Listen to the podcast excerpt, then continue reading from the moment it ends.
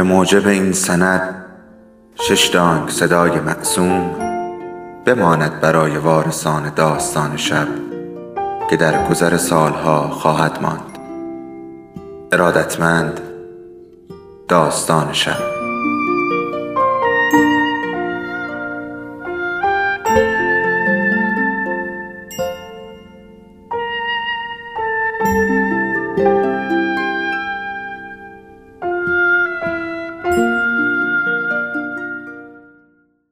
یکی بود یکی نبود.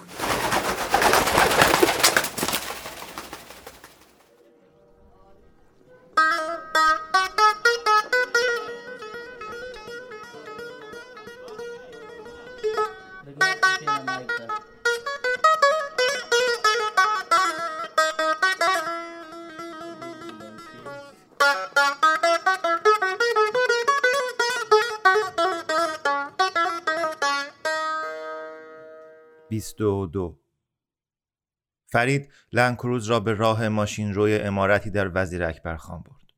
بعد اتومبیل را در سایه درختهای بیدی نگه داشت که بر دیوارهای حیات واقع در خیابان پانزدهم سرک مهمانا می افتاد. اتومبیل را خاموش کرد و چند لحظه همانجا نشستیم و به صدای تیک تیک سرد شدن موتور گوش دادیم و هیچ کدام حرفی نزدیم. فرید روی صندلی جابجا شد و با سویچ که هنوز از جای خود آویزان بود بازی کرد. می‌شد دید که خودش را آماده می کند تا چیزهایی به من بگوید. سر آخر با لحنی توأم با عذرخواهی گفت توی ماشین منتظر شما میشم. نگاهم نمی کرد. حالا دیگه کار خودتونه. من آهسته روی دستش زدم. خیلی بیشتر از مزدی که بهت دادم برام کار کردی. انتظار ندارم با من بیای تو. ولی آرزو کردم خودم هم تنهایی تو نروم. برخلاف آنچه از خصوصیات بابا آموخته بودم آرزو می کردم که کاش حالا در کنارم بود. بابا با شهامت از در جلو تو می‌رفت و می‌خواست او را پیش مقام مسئول ببرند و با هر کسی که سر راهش می ایستاد گلاویز می‌شد. اما بابا سالها پیش مرده و در بخش افغانها در گورستان کوچکی در هیوارد به خاک سپرده شده بود. درست یک ماه پیش من و سریا روی سنگ گورش یک دست گل داوودی و نرگس قرار داده بودیم. حالا تنها بودم. از اتومبیل بیرون آمدم و به طرف دروازه چوبی بلند خانه رفتم. زنگ زدم اما صدایش را نشنیدم. هنوز برق نبود و ناچار با دست به در کوفتم. چند لحظه بعد حرفهای تند و کوتاهی از پشت در شنیدم و دو مرد که کلاشینکوف به دوش داشتند دم در آمدند. نگاهی به فرید که در ماشین نشسته بود انداختم و گفتم برمیگردم. ولی خودم ابدا به حرفم اطمینان نداشتم. دو مرد مرا سراپا بازرسی کردند. به پاهایم دست زدند و کشاله هایم را لمس کردند. یکی از آنها به زبان پشتو چیزی گفت و هر دو خندیدند. از در ورودی تو رفتیم. نگهبانها مرا از روی چمنی حرس شده همراهی کردند و از کنار دسته شمدانی و بوته های حرس شده ردیف کنار دیوار گذشتیم. یک چاه آب که تلمبه دستی داشت ته حیات بود یادم آمد که خانه کاکا همایون در جلال آباد هم چاه آبی مثل این داشت. من و دو قلوها فضیله و کریمه خوش ما میآمد سنگریزه تویش بیاندازیم و به صدای پلوپ آن گوش بدهیم. از چند پله بالا رفتیم و وارد خانه بزرگی شدیم که تزئین چندانی نداشت. از سرسرا گذشتیم که یک پرچم بزرگ افغانستان روی یکی از دیوارها نصب شده بود و دو مرد مرا به طبقه بالا به اتاقی بردند که دو کاناپه سبز سیر داشت و یک تلویزیون پرده عریض در گوشه دورش بود. یک قالیچه که تصویر کعبه رویش نقش بسته بود به یکی از دیوارها میخ شده بود. مردی که مسنتر بود با لوله سلاحش به طرف کاناپه اشاره کرد. نشستم. آن دو از اتاق بیرون رفتند. پاها را روی هم انداختم. بعد برداشتم. های خیس عرقم را روی زانوها گذاشتم. آیا این کار عصبی نشانم می‌داد؟ دستها را در هم چفت کردم و دیدم بدتر شد. این بود که آنها را روی سینه چلی پا کردم. خون در شقیقه هایم می تپید. خود را سخت تنها دیدم. افکار گوناگون به سرم هجوم آورد. اما نمی‌خواستم ابدا فکر کنم چون قسمتی از وجود هوشیارم می‌دانست که خود را در چه محلکه جنونآمیزی انداختم هزاران کیلومتر دور از زنم در اتاقی نشسته بودم که به سلول بازداشتگاه میمانست و منتظر مردی بودم که دیده بودم همان روز دو نفر را کشته است. این کار جنونآمیز بود. مهمتر از آن بیمسئولیتی بود. احتمال زیادی داشت که با این کار سریا را در سن 36 سالگی بیوه کنم. قسمتی از وجودم می‌گفت این تو نیستی امیر. تو آدم بزدلی هستی سرشتت این است. این هم چیز چندان بدی نیست چون دست کمی توانی به این ببالی که هرگز به خودت دروغ نگفته ای در این باره نگفته ای بزدلی عیبی ندارد تا وقتی با احتیاط همراه باشد. اما وقتی آدم بزدل خصوصیت خود را فراموش کند خدا به دادش برسد. یک میز قهوه خوری کنار کاناپه بود. پایه هایی دری داشت که گلوله های برنجی را به اندازه گردو به صورت حلقه ای در تقاطع آنها نشانده بودند. میزی مثل این را پیشتر دیده بودم. کجا؟ بعد یادم آمد در قهوه خانه شلوغ پیشاور آن شب که برای قدم زدن رفته بودم.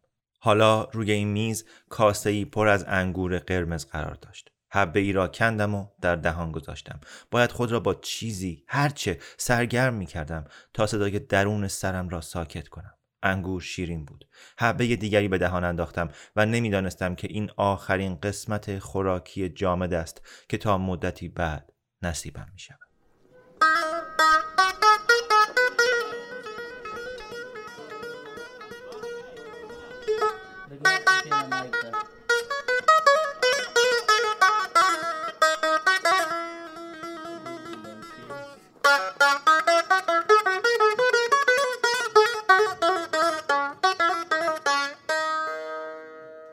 در باز شد و دو مرد مسلح برگشتند. بین آن دو طالب قد بلند سفید پوش هم بود که قبلا عینک آفتابی جان را به چشم داشت و به مرتاز عارف چارشانه ای میمانست که در عصر جدید به سر می برد.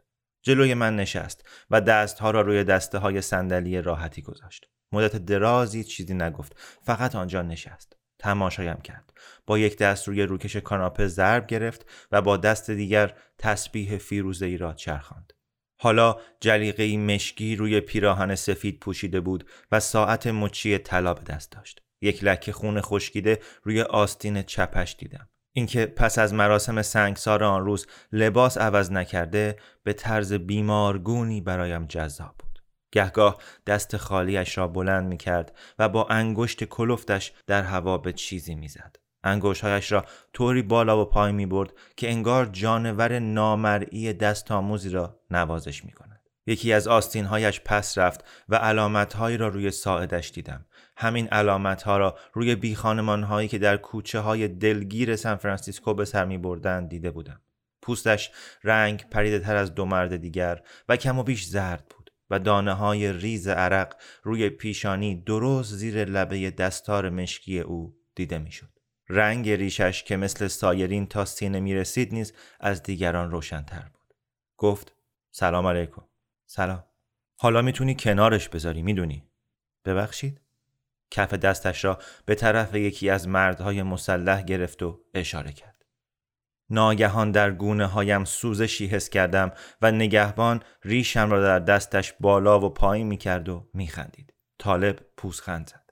من از این بهترش هم دیدم اما واقعا اینجوری بهتره قبول نداری؟ به انگشت هایش تابی داد بشکنی زد بعد آنها را وا کرد و بست خب انشالله از نمایش امروز کیف کردی؟ گفتم واقعا نمایش بود؟ به گونه هایم دست مالیدم و امیدوار بودم صدایم ترکش تس را در درونم نشان ندهد. اجرای عدالت توی ملع عام با شکوه ترین نوع نمایش برادر من. درام، تعلیق، بالاتر از همه آموزش توده ها. بشکنی زد. نگهبان جوان سیگاری برایش روشن کرد. طالب خندید. چیزی زیر لب گفت.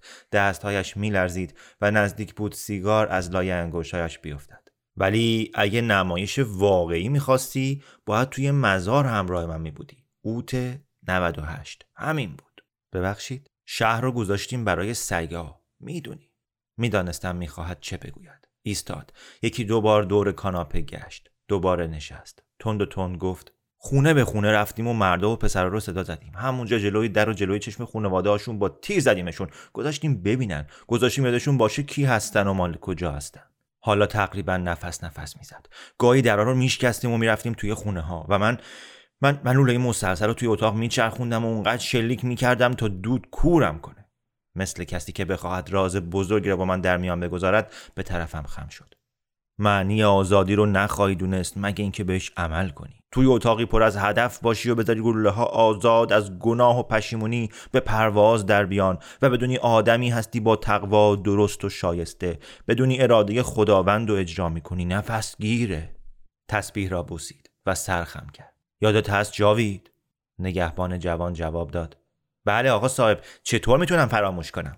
قتل عام هزاره ها را در مزار شریف در روزنامه ها خوانده بودم. این کار درست پس از آن اتفاق افتاده بود که طالبان بر مزار یکی از آخرین شهرهای سقوط کرده حاکم شدند. یادم میآید که سریا با صورت رنگ پریده مقاله را سر صبحانه به دستم داده بود. طالب گفت خونه به خونه فقط برای غذا و نماز کار قطع می کردیم این حرفها را با اشتیاق زد درست مثل اینکه کسی از زیافتی تعریف کند. اجساد و توی خیابونا رو رها کردیم و اگه خانواده‌هاشون می‌خواستن اونا رو دزدانه به خونه ها بکشن اونا رو هم با تیر می‌زدیم. چند روز اونا رو توی خیابون گذاشتیم اونا رو برای سگ ها گذاشتیم. گوشت سگ برای سگ ها سیگارش را له کرد. چشمانش را با دست های لرزان مالید. تو از آمریکا اومدی؟ بله. اون هرزه این روزا چطوره؟ یک هوش هاشم گرفت. دعا کردم این حال بگذرد. اومدم دنبال یه پسر. هر پسری؟ مردهای مسلح به کلاشینکوف خندیدند. دندانهاشان از مصرف نسوار لکه های سبز داشت. شنیدم اینجاست پیش شما. اسمش سهرابه. من چیزی ازت پرسیدم. با اون هرزه چه می‌کنی؟ چرا اینجا با برادرای مسلمونت نیستی و به کشورت خدمت نمی‌کنی؟ من سالها پیش رفتم. این تنها جوابی بود که توانستم بدهم. سرم داغ داغ شده بود. زانوهایم را به هم فشردم و مسانم را نگه داشتم. طالب به دو مرد مسلح که کنار در ایستاده بودند رو کرد و پرسید اینم شد جواب؟ آن دو لبخند زدند و هم صدا گفتند نه آقا صاحب. سر به سوی من گرداند و شانه بالا انداخت. اونا میگن نه. پوکی به سیگار دیگرش زد. ای توی محفل ما معتقدن ترک وطن موقعی که وطن سخت به آدم نیاز داره خیانته. می‌تونستم تو رو هم به جرم خیانت دستگیر و اعدام کنم. از این حرف میترسی؟ من فقط برای اون پسره اومدم. از این حرف میترسی؟ بله. بایدم بترسی. به کاناپه تکیه داد. سیگار را له کرد. یاد سریا افتادم و آرام گرفتم. یاد خال مادرزاد داس شکل. انحنای ظریف گردن و چشمان براقش افتادم. یاد شب عروسی من افتادم که زیر پرده تور سبز به عکس یکدیگر توی آینه نگاه می کردیم و وقتی نجوا کردم دوستش دارم چه سرخ شده بود. یاد آن افتادم که دوتایی چند دور با یک ترانه قدیمی افغان رقصیدیم. همه تماشا می کردند و کف می زدند و دنیا پر از گل و لباس های رسمی و لبخند بود. طالب چیزی می گفت ببخشید. گفتم دوست داری ببینیش؟ دوست داری پسرک منو ببینی؟ وقتی جمله آخر را گفت لب بالایش به نیشخند باز شد. بله. نگهبان از اتاق رفت. جیر جیر باز شدن در را شنیدم. شنیدم نگهبان با صدای خشنی به زبان پشتو چیزی گفت. بعد صدای پا و جرنگ جرنگ زنگوله با هر قدم شنیده شد. یاد آن لوتی و انترش افتادم که من و حسن در شهر نو دیده بودیم. یک روپیه به او می‌دادیم تا انتر را به رقص وادارد. زنگوله دور گردن انتر همین صدای جلنگ جلنگ را می‌داد. بعد در باز شد و نگهبان آمد تو. یک ضبط صوت استریو با بلندگوی جعبه ای روی شانهاش گذاشته بود. پشت سرش پسر بچه ای که پیرهن تنبان فیروزه‌ای گل و گشادی پوشیده بود وارد شد. شباهت نفسگیر بود. گیت شدم. عکس فوری رحیم خان در حق او ظلم کرده بود. پسر بچه صورت گرد پدرش را داشت و چانه نکتیز او را و گوشهای صدفوارش را و همان اندام جمع و جور را. همان چهره عروسک چینی دوران کودکیم بود. چهره که از بالای ورقهای بازی منظم شده به صورت باد بزن تمام زمستان به من ظلم می‌زد. چهره که وقتی تابستان ها روی بام خانه پدرم میخوابیدیم از پشت پشه بند نگاهم می‌کرد. سرش تراشیده بود و به چشمهایش سرمه ماریده بودند و گونه هایش با سرخی مصنوعی برق می‌زد. وسط اتاق که ایستاد های پایش دیگر جلنگ جلنگ نکرد. چشمانش به من افتاد. کمی درنگ کرد. بعد نگاهش را برداشت و به پاهای برهنش دوخت. یکی از نگهبانها دکمه ای را فشار داد و موسیقی پشتو اتاق را پر کرد. تبلا، آکاردئون و ناله دلربا. با خودم گفتم موسیقی گناه نیست. البته اگر در گوش طالبان بنوازند. هر سه مرد بنا کردند به کف زدن. با هم گفتند به به ماشالله سهراب دستها را بلند کرد و آهسته چرخید. روی پنجه پا ایستاد. با شکوه چرخ زد. به زانو نشست. راست شد و باز چرخ زد. مچهای دست کوچکش را میچرخاند. بشکم می‌زد و سرش را چون آونگ از چپ به راست تکا می‌داد. پا به زمین میکوفت و در هماهنگی کامل با تبلا صدای خلخالها را در میآورد. چشمهایش را بسته بود. آن ستن فریاد زدند. ماشالله آفرین!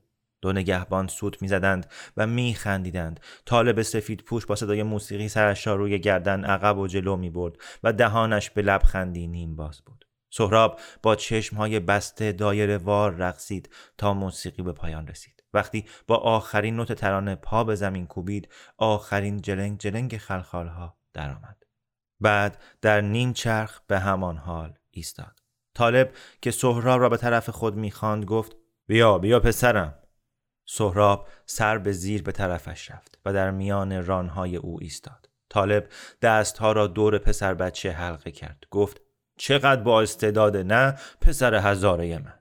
دستهایش به پشت بچه لغزید. بعد بالا آمد و زیر بغلهایش را لمس کرد. یکی از نگهبانها به دیگری سغلمه زد و نیشش وا شد. طالب به آنها گفت ما را تنها بگذارند. همانطور که می‌رفتند گفتند بله آقا صاحب.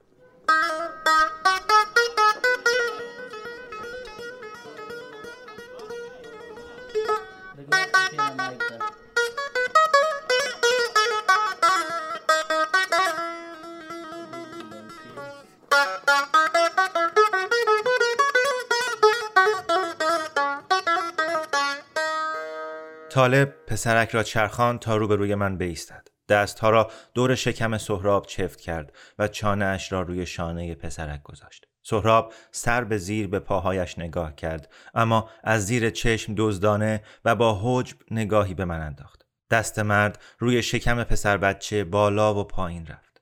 بالا پایین. آهسته. ملایم.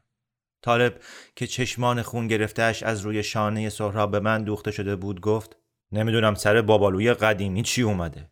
این سوال چون پتکی بین دو چشمم فرود آمد. حس کردم رنگ از رویم پرید. پاهایم سرد شد. کرخت. خندید. چی خیال کردی؟ که ریشه قلابی می‌ذاری و من نمیشناسمت؟ حالا چیزی بگم که شهر میمدم هرگز دربارم نمی‌دونستی. هیچ وقت صورت کسی رو فراموش نمی‌کنم. هرگز. لبهایش را به گوشهای سهراب مالید و چشم از من بر نداشت شنیدم پدرت مرده. تسلیت. همیشه می‌خواستم مثل اون باشم. دوست داشتم جای پسر بیورزش رو بگیرم. بعد عینک آفتابی را برداشت و چشمان آبی خون گرفتهش را به چشمهای من دوخت. سعی کردم نفس بکشم اما نفسم بند آمده بود. خواستم موژه بر هم بزنم و نتوانستم. لحظه ای بود فوق طبیعی. نه فوق طبیعی نه. نامعقول. نفس در سینه هم حبس شده بود و دنیا از حرکت باز ایستاده بود. صورتم میسوخت. آن ضرب المثل قدیمی درباره اینکه سیبی را به زمین بیندازی چه بود؟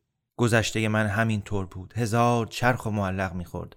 نامش از اعماق حافظ ام میجوشید و نمی‌خواستم به زبانش بیاورم. مبادا گفتن آن سبب تجسدش بشود. اما همین حالا هم اینجا بود. با تمام گوشت و پوست. در فاصله کمتر از ده قدم از من نشسته بود. بعد از آن همه سال. نامش بر لبهایم جاری شد. آصف. امیر جان. گفتم تو اینجا چیکار می‌کنی؟ می‌دانستم که سوالم چه ابلهانه است ولی چیز دیگری به ذهنم نرسید. من؟ آصف ابروها را بالا برد. من که سر جای اصلیم هستم. سوال اینه که تو اینجا چی کار می‌کنی؟ من که گفتم. صدایم میلرزید. دلم می‌خواست اینطور نبود. دلم می‌خواست تنم استخوانهایم را نفشارد. پسره؟ آره. چرا؟ بابتش پول میدم. می‌تونم بگم تلفنی حواله کنم. پول؟ زهرخندی زد. تا حالا اسم راکینگم به گوشت خورده؟ استرالیای غربی. عین بهشت. باید ببینیش. کیلومترها ساحل آب سبز و آسمون آبی. پدر و مادرم اونجا توی یه ویلای ساحلی زندگی می‌کنن. البته پشت ویلا خلیجی است و دریاچه کوچیک. بابا هر روز گلف بازی می‌کنه. مامان تنیس رو بیشتر دوست داره. بابا میگه بکهند بیرحمانه ای داره. یه رستوران افغان و دو جواهر فروشی دارن. هر دو درآمد کلونی دارن. انگور قرمزی کند با عشق و علاقه در دهان سهراب گذاشت. پس اگه پول بخوام میگم تلفنی برام حواله کنم. گوشه گردن سهراب را بوسید. پسر بچه کمی خود را جمع کرد و باز چشمانش را بست. به علاوه من که با شوروی به خاطر پول نجنگیدم. به طالبانم برای پول وصل نشدم. می‌خوای بدونی چرا با اونا هستم؟ لبهایم خشک شده بود. آنها را لیسیدم و فهمیدم زبانم هم خشک است. آصف پوزخند زنان گفت تشنه ای؟ نه. به نظرم تشنه ای من خوبم. حقیقت این بود که اتاق ناگهان برایم خیلی گرم شد. از سراپایم عرق بیرون زد و تنم را به خارش انداخت. آیا واقعا جلوی آصف نشسته بودم؟ هر جور که مایلی. و حال کجا بودم؟ آ بله. چطور شد که با طالبان هستم؟ خب همونطور که یادت هست من چندان مذهبی نبودم ولی یه روز از خواب بیدار شدم. این اتفاق توی زندان افتاد. دلت می‌خواد بشنوی؟ حرفی نزدم. خب برات میگم. یه زمانی درست بعد از اینکه ببرک کارمل 1980 قدرت رو به دست گرفت توی پول چارکی به زندان افتادم یه شب اونجا بودم که دسته ای از سربازای پرچمی اومدن خونه ما و با اشاره نوک تفنگ دستور دادن من و پدرم همراهشون بریم. حرومزادا علتشو نگفتن و به سوالات مادرم هم جوابی ندادن. نه اینکه راضی در بین بود. همه می‌دونستن که کمونیست آدمای بی سر و پایی هستن. همشون از خانواده های فقیر و بینامانشون بودن. همون سگایی که پیش از اومدن شوروی لایق نبودن کفشمو بلیسن با لوله تفنگ دستور می‌دادن. نشون پرچمی روی برگردون یقشون بود. مزخرفات خودشون رو درباره سقوط بورژوازی قرقره می‌کردن و کردارشون طوری بود که انگار خودشون اصل و نسب دارن. همه جا همین ماجرا بود. ثروتمندا رو دوره کنین بندازنشون زندان تا مثالی بشن برای فقرا. به هر حال ما رو توی دستای شیش نفری توی سلولای کوچیک به اندازه یخچال انداختن هر شب رئیس زندان مردکی نیمه هزاره و نیمه ازبک که بوی خر مرده می‌داد. یکی از زندانیا رو از سلول بیرون می‌کشید و اونقدر کتکش می‌زد تا عرق از صورت چاقالوش جاری بشه. بعد یه سیگاری روشن می‌کرد. قولنج انگشتاشو میشکست و می‌رفت. شب بعد بازم همین آش بود و همین کاسه. یه شب منو خواست. به عمرم از این بیشتر زج نکشیدم. سه روز خون میشاشیدم. سنگ کلیه داشتم و اگه مزدشو نچشیدی باور کن که بگم درد از این بدتر نمیشه. مادرم هم سنگ کلیه داشت و یادم هست زمانی گفت ترجیح میده درد زایمان بکشه و سنگ کلیه نداشته باشه. به هر حال چیکار می‌تونستم بکنم؟ منو کشیدن بیرون و اون بنا کرد به لگت زدن چکمایی پوشیده بود تا زانو که پنجهاش فولادی بود و هر شب برای لگت بازی کوچولوش همون رو پا می‌کرد و اونو هم روی من آزمایش می‌کرد. من جیغ و هوار میکشیدم. اون همینطور می‌زد. بعد همینجور یهویی به کلیه چپم لگتی زد و سنگ رد شد. به همین سادگی. آه چه آسایشی بود. آصف خندید. داد زدم الله اکبر و اون محکمتر لگت زد و من خندیدم. جنون به سرش زد و سختتر کتکم زد. هرچی محکمتر می‌زد من بیشتر میخندیدم. منو خندون انداختن توی سلول. همونطور قش قش میخندیدم. چون ناگهان فهمیدم که پیامی از سوی خداست. خدا در کنارم بود. می‌خواست برای هدفی زنده بمونم. می‌دونی؟ از غذا چند سال بعد توی میدون جنگ به اون فرمانده برخوردم. کار خدا چه حکمتی داره؟ اونو کنار سنگری توی میمانا دیدم که ترکش توپ به سینش خورده بود و خونریزی می‌کرد. هنوز همون چکمه ها پاش بود. پرسیدم منو یادش هست؟ گفت نه. همون چیزی رو که قبلا به تو گفتم به اونم گفتم. اینکه هرگز صورت کسی یادم نمیره. بعد به بیزهاش تیر زدم. از اون به بعد دنبال مأموریتم. صدای خودم را شنیدم که می‌گوید کدوم مأموریت؟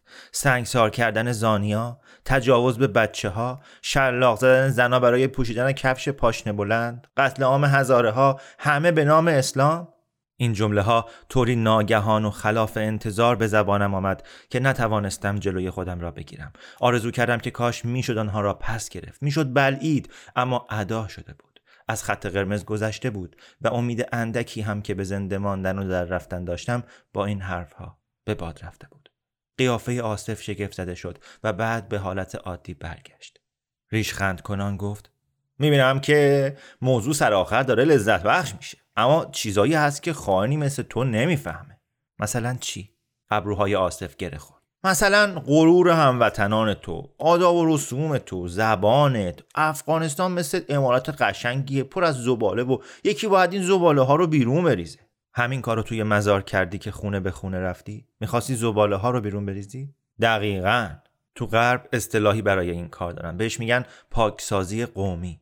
راستی؟ صورت آصف روشن شد. پاکسازی قومی. خوشم اومد. تنین خوبی داره. من فقط این پسره رو می‌خوام. آصف زمزمه کرد. پاکسازی قومی. کرمات را مزمزه کرد. باز گفتم من این پسره رو می‌خوام. چشمهای سهراب به من افتاد. به چشمان گوسفند آماده زب میمانست. سرمه ای که به چشمانش مالیده بودند مرا به یاد عید قربان انداخت. قصاب در حیات خلوت ما پیش از بریدن گلوی گوسفند به چشمانش سرمه میمالید و حبه قند به او می‌داد. به نظرم رسید تمنا را در چشمان سهراب دیدم. آصف گفت علتشو بگو. لاله گوش سهراب را آهسته بین دندانهایش گرفت. به کارش ادامه داد. دانه های عرق از پیشانیش راه می‌کشید. به خودم مربوطه. می‌خوای چی کارش کنی؟ و با لبخند تن آمیز اضافه کرد. به درد کجات می‌خوره؟ حالم رو به هم می‌زنی. از کجا می‌دونی؟ مگه امتحان کردی؟ می‌خوام ببرمش یه جای بهتر. به من بگو چرا. به خودم مربوطه. نمی‌دانم آن دل و جرأت را از کجا آورده بودم که اینقدر کوتاه و قاطع جواب می‌دادم. شاید از اینجا که خیال می‌کردم جان سالم به در نمی‌برم. آصف گفت می‌پرسم. می‌پرسم چرا این همه راه اومدی تا یه هزاره رو ببری؟ چرا اومدی اینجا؟ واقعا چرا؟ دلایل خودم رو دارم.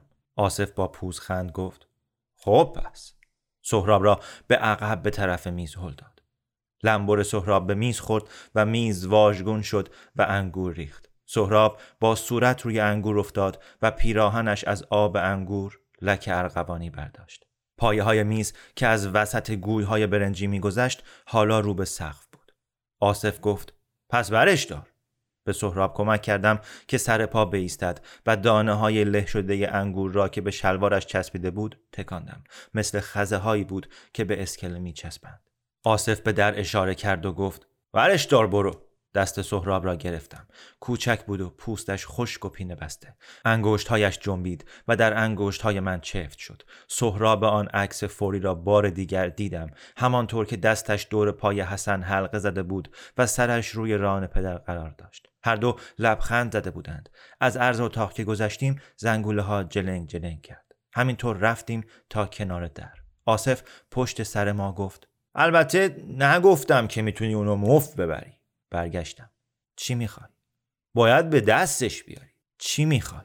من و تو یه کار نیمه کاره داشتیم یادت هست نه؟ هرگز آن روز که داوود خان شاه را سرنگون کرد یادم نمی‌رود در تمام دوره بزرگسالی هر وقت نام داوود خان را شنیدم یاد روزی افتادم که حسن با قلاب سنگش به صورت آصف نشانه رفته بود و گفته بود از آن به بعد به جای آصف گوشخور به او خواهند گفت آصف یک چشم یادم آید چقدر به شجاعت حسن حسادت می کردم. آصف عقب نشسته و قول داده بود سر آخر حساب هر دویمان را می رسد. به وعدهش در مورد حسن عمل کرده بود و حالا نوبت من بود.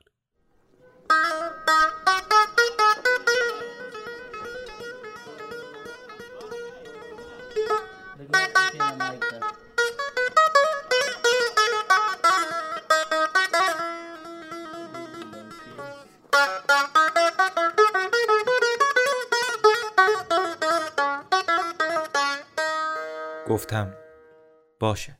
و نمی‌دانستم دیگر چه باید بگویم. قصد نداشتم خواهش و تمنا کنم. این کار فقط آن لحظه را برایش گواراتر می‌کرد. آصف نگهبانها را به اتاق صدا زد و به آنها گفت می‌خوام به حرفم خوب گوش کنین.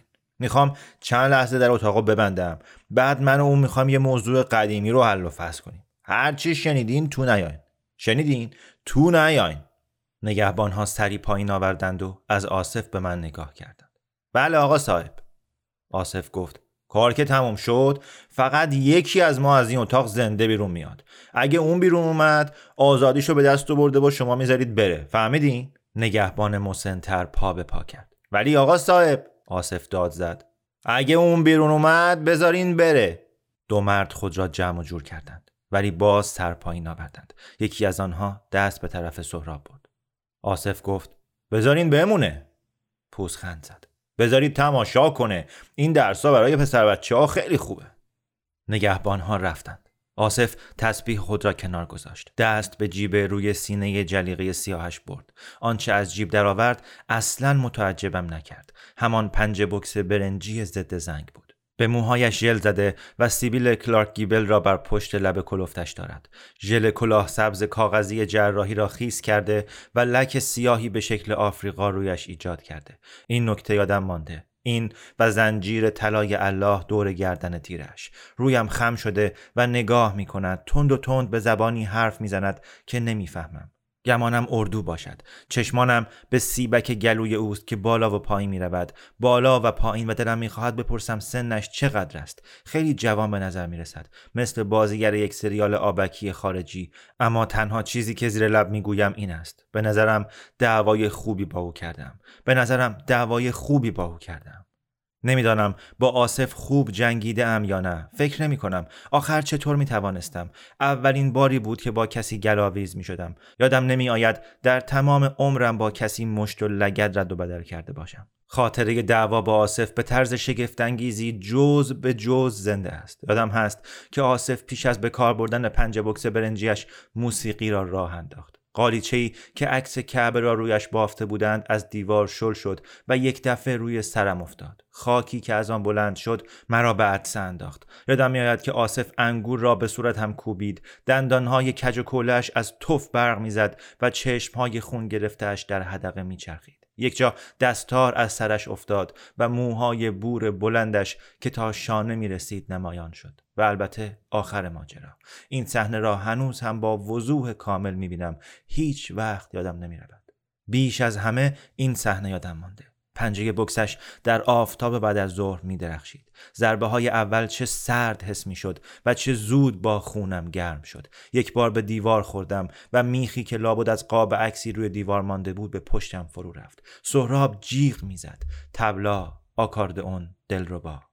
باز به دیوار خوردم. پنجه بکس آرواره هم را خورد می کرد دندانهایی را که فرو می دادم خفم می کرد و به فکر آن بودم که چقدر مسواک زدم و برقشان انداختم. باز به دیوار خوردم. روی زمین افتادم. خون از لب بالایم فرش اخرایی را لک می کرد درد در شکمم می پیچید و نمی‌دانستم کی باز می‌توانم نفس بکشم.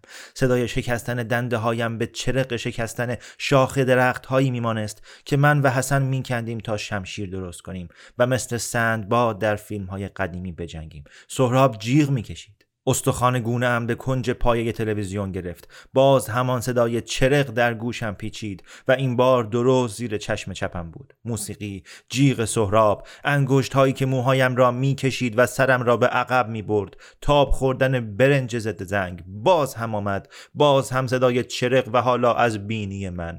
درد در سراپایم میپیچید و فهمیدم که دیگر دندانهایم مثل سابق نیست. لگت خوردم. سهراب جیغ زد. نمی‌دانم کی زدم زیر خنده اما خندیدم. خنده درد داشت. درد در آروارم. دنده هایم گلویم پیچید. اما همچنان میخندیدم. هرچه بیشتر میخندیدم محکم تر لگت می‌زد و مشت می‌زد و تنم را میخراشید. آصف با هر ضربه میقرید به چی میخندی؟ توی چشمم توف کرد. سهراب جیغ زد. آصف نره کشید. به چی میخندی؟ دنده دیگری چرق کرد. این بار دنده آخر چپ بود.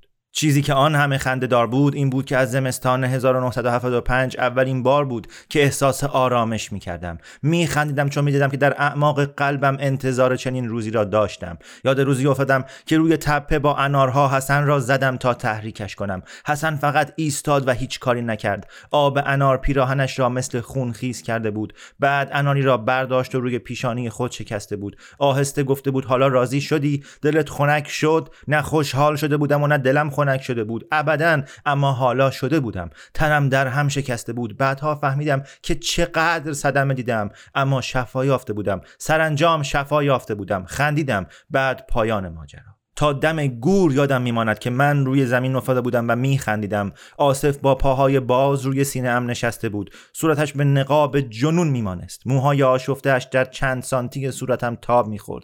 دست آزادش دور گلویم حلقه زده بود. دست دیگر آنکه پنجه بکس را داشت بالای شانهاش بود. مشتش را بالاتر برد و برای ضربه دیگر آماده کرد. بعد بسته صدای نازکی شنیده شد. هر دو نگاه کردیم. لطفا دیگه نزن. یاد حرفی افتادم که مدیر یتیم خانه وقتی در به روی من و فرید باز کرده بود گفت. اسمش چه بود؟ زمان؟ گفته بود از آن ماس ماسک جدا نمی شود هر جا برود آن را به کمر تنبانش می بندد دیگه نزن. اشک تو هم با سرمه. دو خط سیاه زیر چشمهایش کشیده بود و آمیخته با سرخاب به گونه هایش راه می‌کشید. لب زیرینش میلرزید. آب دماغش جاری بود. آهسته قرید بسه.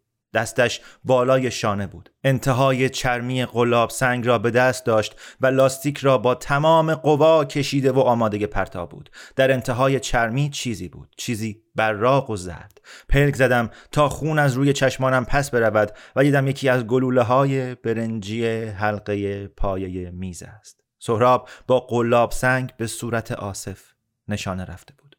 دیگه نزن آقا لطفا. صدایش خشکان و لرزان بود. دیگه اذیتش نکن. دهان آصف جنبید ولی حرفی از آن در نیامد. می‌خواست چیزی بگوید اما مکس کرد. سر آخر گفت به خیال داری چیکار می‌کنی؟ سهراب گفت لطفا دست بردار. از چشمان سبزش های تازه آمیخته با سرمه روان شد. بذارش کنار هزاره بذارش کنار. وگرنه کاری که با اون می‌کنم در قیاس با بلایی که به سرت میارم گوشمالی ملایمیه. اشک بیش از پیش روانه شد. سهراب سر بالا انداخت و گفت لطفا آقا بس کن. بذارش کنار. دیگه اذیتش نکن. بذارش کنار. خواهش می‌کنم. بذارش کنار. بسه. بذارش کنار. آصف گلویم را رها کرد و به طرف سهراب پرید. سهراب که انتهای قلاب سنگ را رها کرد صدای فش شنیده شد. آصف جیغ می‌کشید. دستش را درست روی جایی گذاشته بود که چند لحظه پیش چشم چپش بود. از بین انگشتهایش خون جاری بود. در دستش خون بود و چیزی دیگر. چیزی سفید و ژله مانند. به وضوح فکر کردم. به آن می‌گویند مایع زجاجی. آن را جایی خوانده بودم. مایع زجاجی. آصف روی فرش قلتید. از این پهلو به آن پهلو شد. جیغ کشید. دستش هنوز روی حدقه خونینش کفچه بود. سهراب گفت بریم. دستم را گرفت. کمکم کرد سر پا بیستم. ذره ذره در هم شکستم. از درد به فریاد آمد. پشت سر ما آصف جیغ می‌کشید. داد زد بیرون بزنین به چاک. تلو تلو خوران در را باز کردم. نگهبانها که مرا دیدند چشمهاشان گشاد شد. فکر کردم مگر چریختی شدم. با هر نفس درد در معده ام میپیچید. یکی از نگهبانها به زبان پشتو چیزی گفت و بعد از کنار ما گذشتند و دوان دوان خود را به اتاقی رساندند که آصف از آن داد می‌کشید. بیرون! سهراب دستم را کشید و گفت بیا باید بریم. دست سهراب در دست در تالار افتان و خیزان پیش رفتم. آخرین بار سر برگرداندم و به پشت سر نگاهی کردم. نگهبانها آصف را بغل کرده بودند و با صورتش ور می رفتند. بعد فهمیدم گوی برنجی هنوز به حدقه خالی او چسبیده بود. همه دنیا زیر و زبر می شد و تاب می خورد. به سهراب تکیه دادم و لنگ لنگان از پله ها پایین رفتم. از بالا های مداوم آصف به گوش می رسید. فریاد جانوری مجروح بود. بیرون رفتیم و به روشنایی روز رسیدیم. دستم دور شانه سهراب بود و دیدم فرید دوان دوان به سوی ما می آید. از دیدن وضع من با چشمهای گشاد گفت بسم الله بسم الله. دستم را دور شانه هایش انداخت و بلندم کرد. دوان دوان مرا به لند کروز برد. به نظرم جیغ کشیدم. به طرزی که هایش بر پیاده رو میکوفت و پاشنه صندلش به پاهای پینه بستش می‌خورد نگاه می‌کردم. نفس کشیدن آزار دهنده بود. بعد در صندلی عقب به سقف لنکروز زل زدم. روکش صندلی بژ و ژنده بود. و به صدای قژقژ دری که باز می‌شد گوش دادم. صدای قدمهایی را دوروبر لند کروز شنیدم. فرید و سهراب تند و تند حرف می‌زدند. درهای لند کروز بسته شد و موتورش روشن شد. لند کروز با تکانی از جا کنده شد و من دست کوچکی را روی پیشانی خود احساس کردم. صداهایی را در خیابان و فریادی را شنیدم و درختها را دیدم که تیره و تار از شیشه ماشین رد می شوند. سهراب حق حق می کرد. فرید هنوز مرتب می گفت بسم الله بسم الله. در همین موقع بود که بیهوش شدم.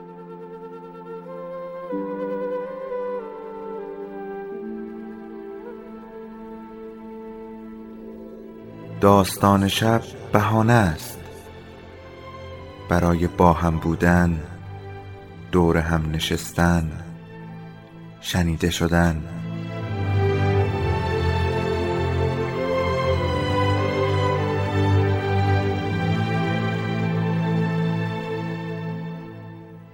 صدای افسانه ها رو میشنویم.